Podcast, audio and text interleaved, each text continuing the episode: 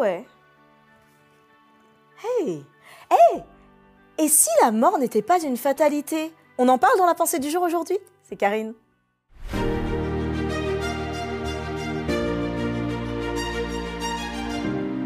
La pensée du jour se trouve dans Apocalypse chapitre 14, versets 12 et 13. Et j'entendis du ciel une voix qui disait Écris, heureux dès à présent les morts qui meurent dans le Seigneur.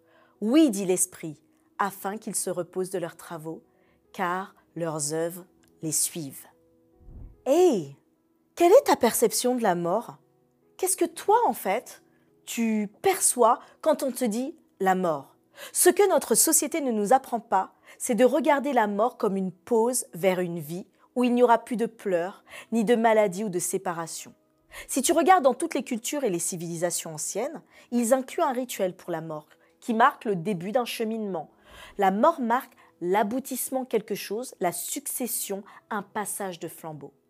Aussi, la mort nous rappelle qu'à un moment, quelqu'un, Satan, un ennemi, l'ennemi de Dieu, a mis en fait cette souffrance et cette séparation. Beaucoup de cultures aujourd'hui manifestent cette mort et vivent cette mort. Mais pour autant, beaucoup de choses se sont mises autour des rituels funéraires. Et pour nos cultures, c'est beaucoup d'intimité. On est assez pudique à parler de la mort. Ça nous regarde personnellement. Parfois, certaines personnes d'ailleurs préfèrent garder ça dans leur cercle. Apocalypse 14 nous dit, nous dit heureux ceux qui meurent dans le Seigneur, car leurs œuvres les suivent. Qu'est-ce que cela signifie pour toi? En fait, la mort dans la Bible, beaucoup de passages en parlent. La mort est un cycle. La mort est quelque chose qui met fin, mais qui marque aussi le début.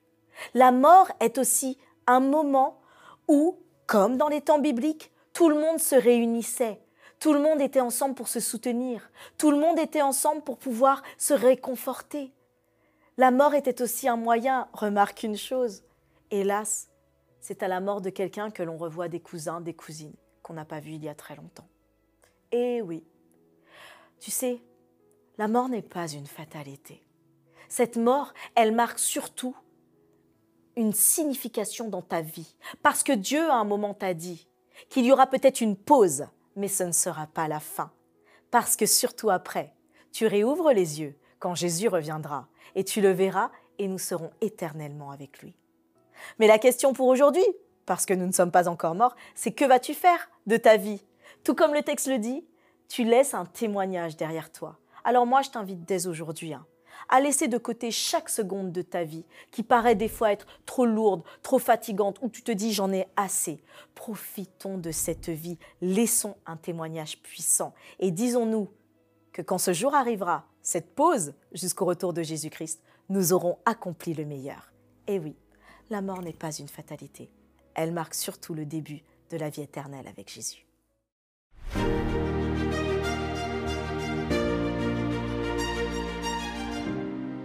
Laisse-nous tes commentaires, laisse-nous tes pensées, laisse-nous tes prières. Et oui, je sais que certains passent par un deuil, moi-même j'y suis passée, mais tu sais, Dieu a déjà prévu toutes choses et je peux t'assurer qu'il est prêt à te dire que tu vas sourire demain. Alors, pense à t'abonner, pense à liker et pense à partager aussi à quelqu'un parce qu'on en a vraiment besoin. C'est la pensée du jour et on se retrouve demain.